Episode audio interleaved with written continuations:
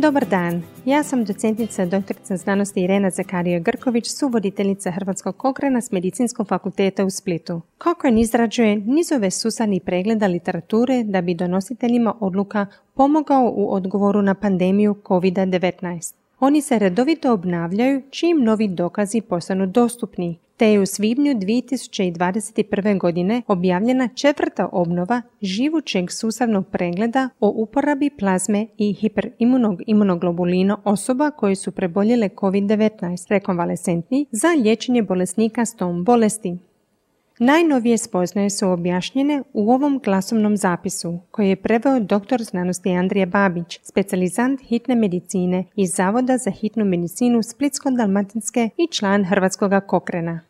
Rekonvalescentna plazma i hiperimuni imunoglobulin koji potječu od bolesnika koji su se oporavili od infekcije poput COVID-19 primijenjeni su za liječenje bolesnika koji razviju tu bolest. Koristili su se za različite virusne infekcije poput gripe, teškog akutnog respiratornog sindroma ili SARS-a i ebole, te se pokazalo da njihova primjena smanjuje rizik od smrti u tim uvjetima.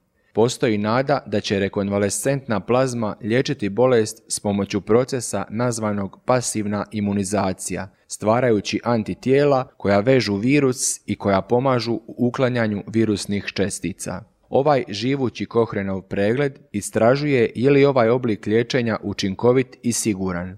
Istraživači su pretražili istraživanja iz cijelog svijeta koja su uključivala bolesnike s bilo kojim oblikom bolesti COVID-19. Do obnove iz svibnja 2021. godine još nije završeno nijedno istraživanje koje je ispitivalo primjenu hiperimunog imunoglobulina, ali je u sustavni pregled uključeno 13 istraživanja o rekonvalescentnoj plazmi, od kojih su 12 randomizirana, a jedno je istraživanje proširenog pristupa koje je ispitivalo štetne učinke ili nus pojave liječenja. Ukupno je više od 48 tisuća ljudi bilo uključeno u istraživanja, a oko 41 tisuća njih je dobivala rekonvalescentnu plazmu.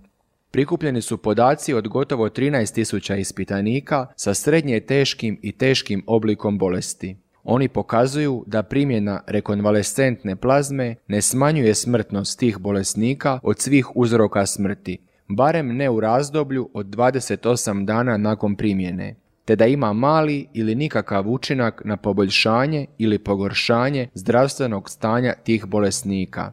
Za bolesnike s blagim oblikom bolesti je pronađeno samo jedno istraživanje sa 160 ispitanika, što znači da su dokazi vezani za učinak ove vrste liječenja na smrtnost ili razvoj teškog oblika bolesti COVID-19 veoma nepouzdani. Što se tiče sigurnosnih ishoda, Glavni cilj ovog pregleda je bio istražiti sigurnost primjene u skupinama bolesnika koji su primali plazmu i kontrolnim skupinama u randomiziranim kliničkim istraživanjima, ali je pronađeno samo pet istraživanja s otprilike 1100 ispitanika. To je premali broj da bi bili sigurni o sigurnosti primjene rekonvalescentne plazme i zato je uključeno istraživanje proširenog pristupa s 20.000 uključenih ispitanika. Kohrenovim autorima je to omogućilo istražiti učestalost pojave komplikacija uzrokovanih transfuzijom rekonvalescentne plazme, te su utvrdili da je otprilike 6% ispitanika imalo ozbiljne nuspojave.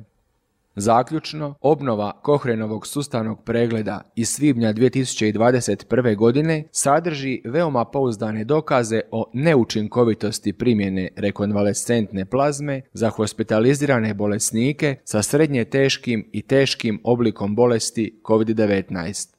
Sveukupno gledajući, ovaj oblik liječenja ne smanjuje smrtnost bolesnika, ima mali ili nikakav učinak na kliničko poboljšanje, a dokazi o sigurnosti primjene su nejasni.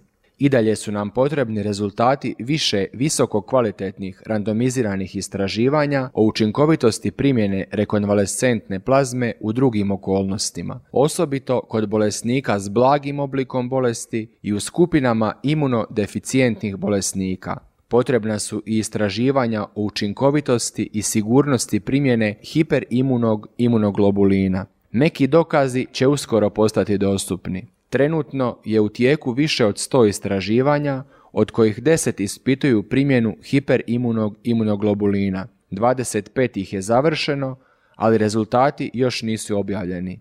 A dva platformska istraživanja bi mogla dodati skupinu bolesnika liječenih rekonvalescentnom plazmom ili hiperimunim imunoglobulinom. Postoji još četiri istraživanja čiji su rezultati objavljeni nakon što je ova obnova sustavnog pregleda završena. Ako želite pročitati ovaj susadni pregled i pratiti dalne obnove kako rezultati više istraživanja koji su u tijeku postoje dostupni, jednostavno na internetu idite na stranicu cochranelibrary.com. Pretraga pojma na engleskom jeziku convalescent plasma će pronaći poveznicu na sustavni pregled.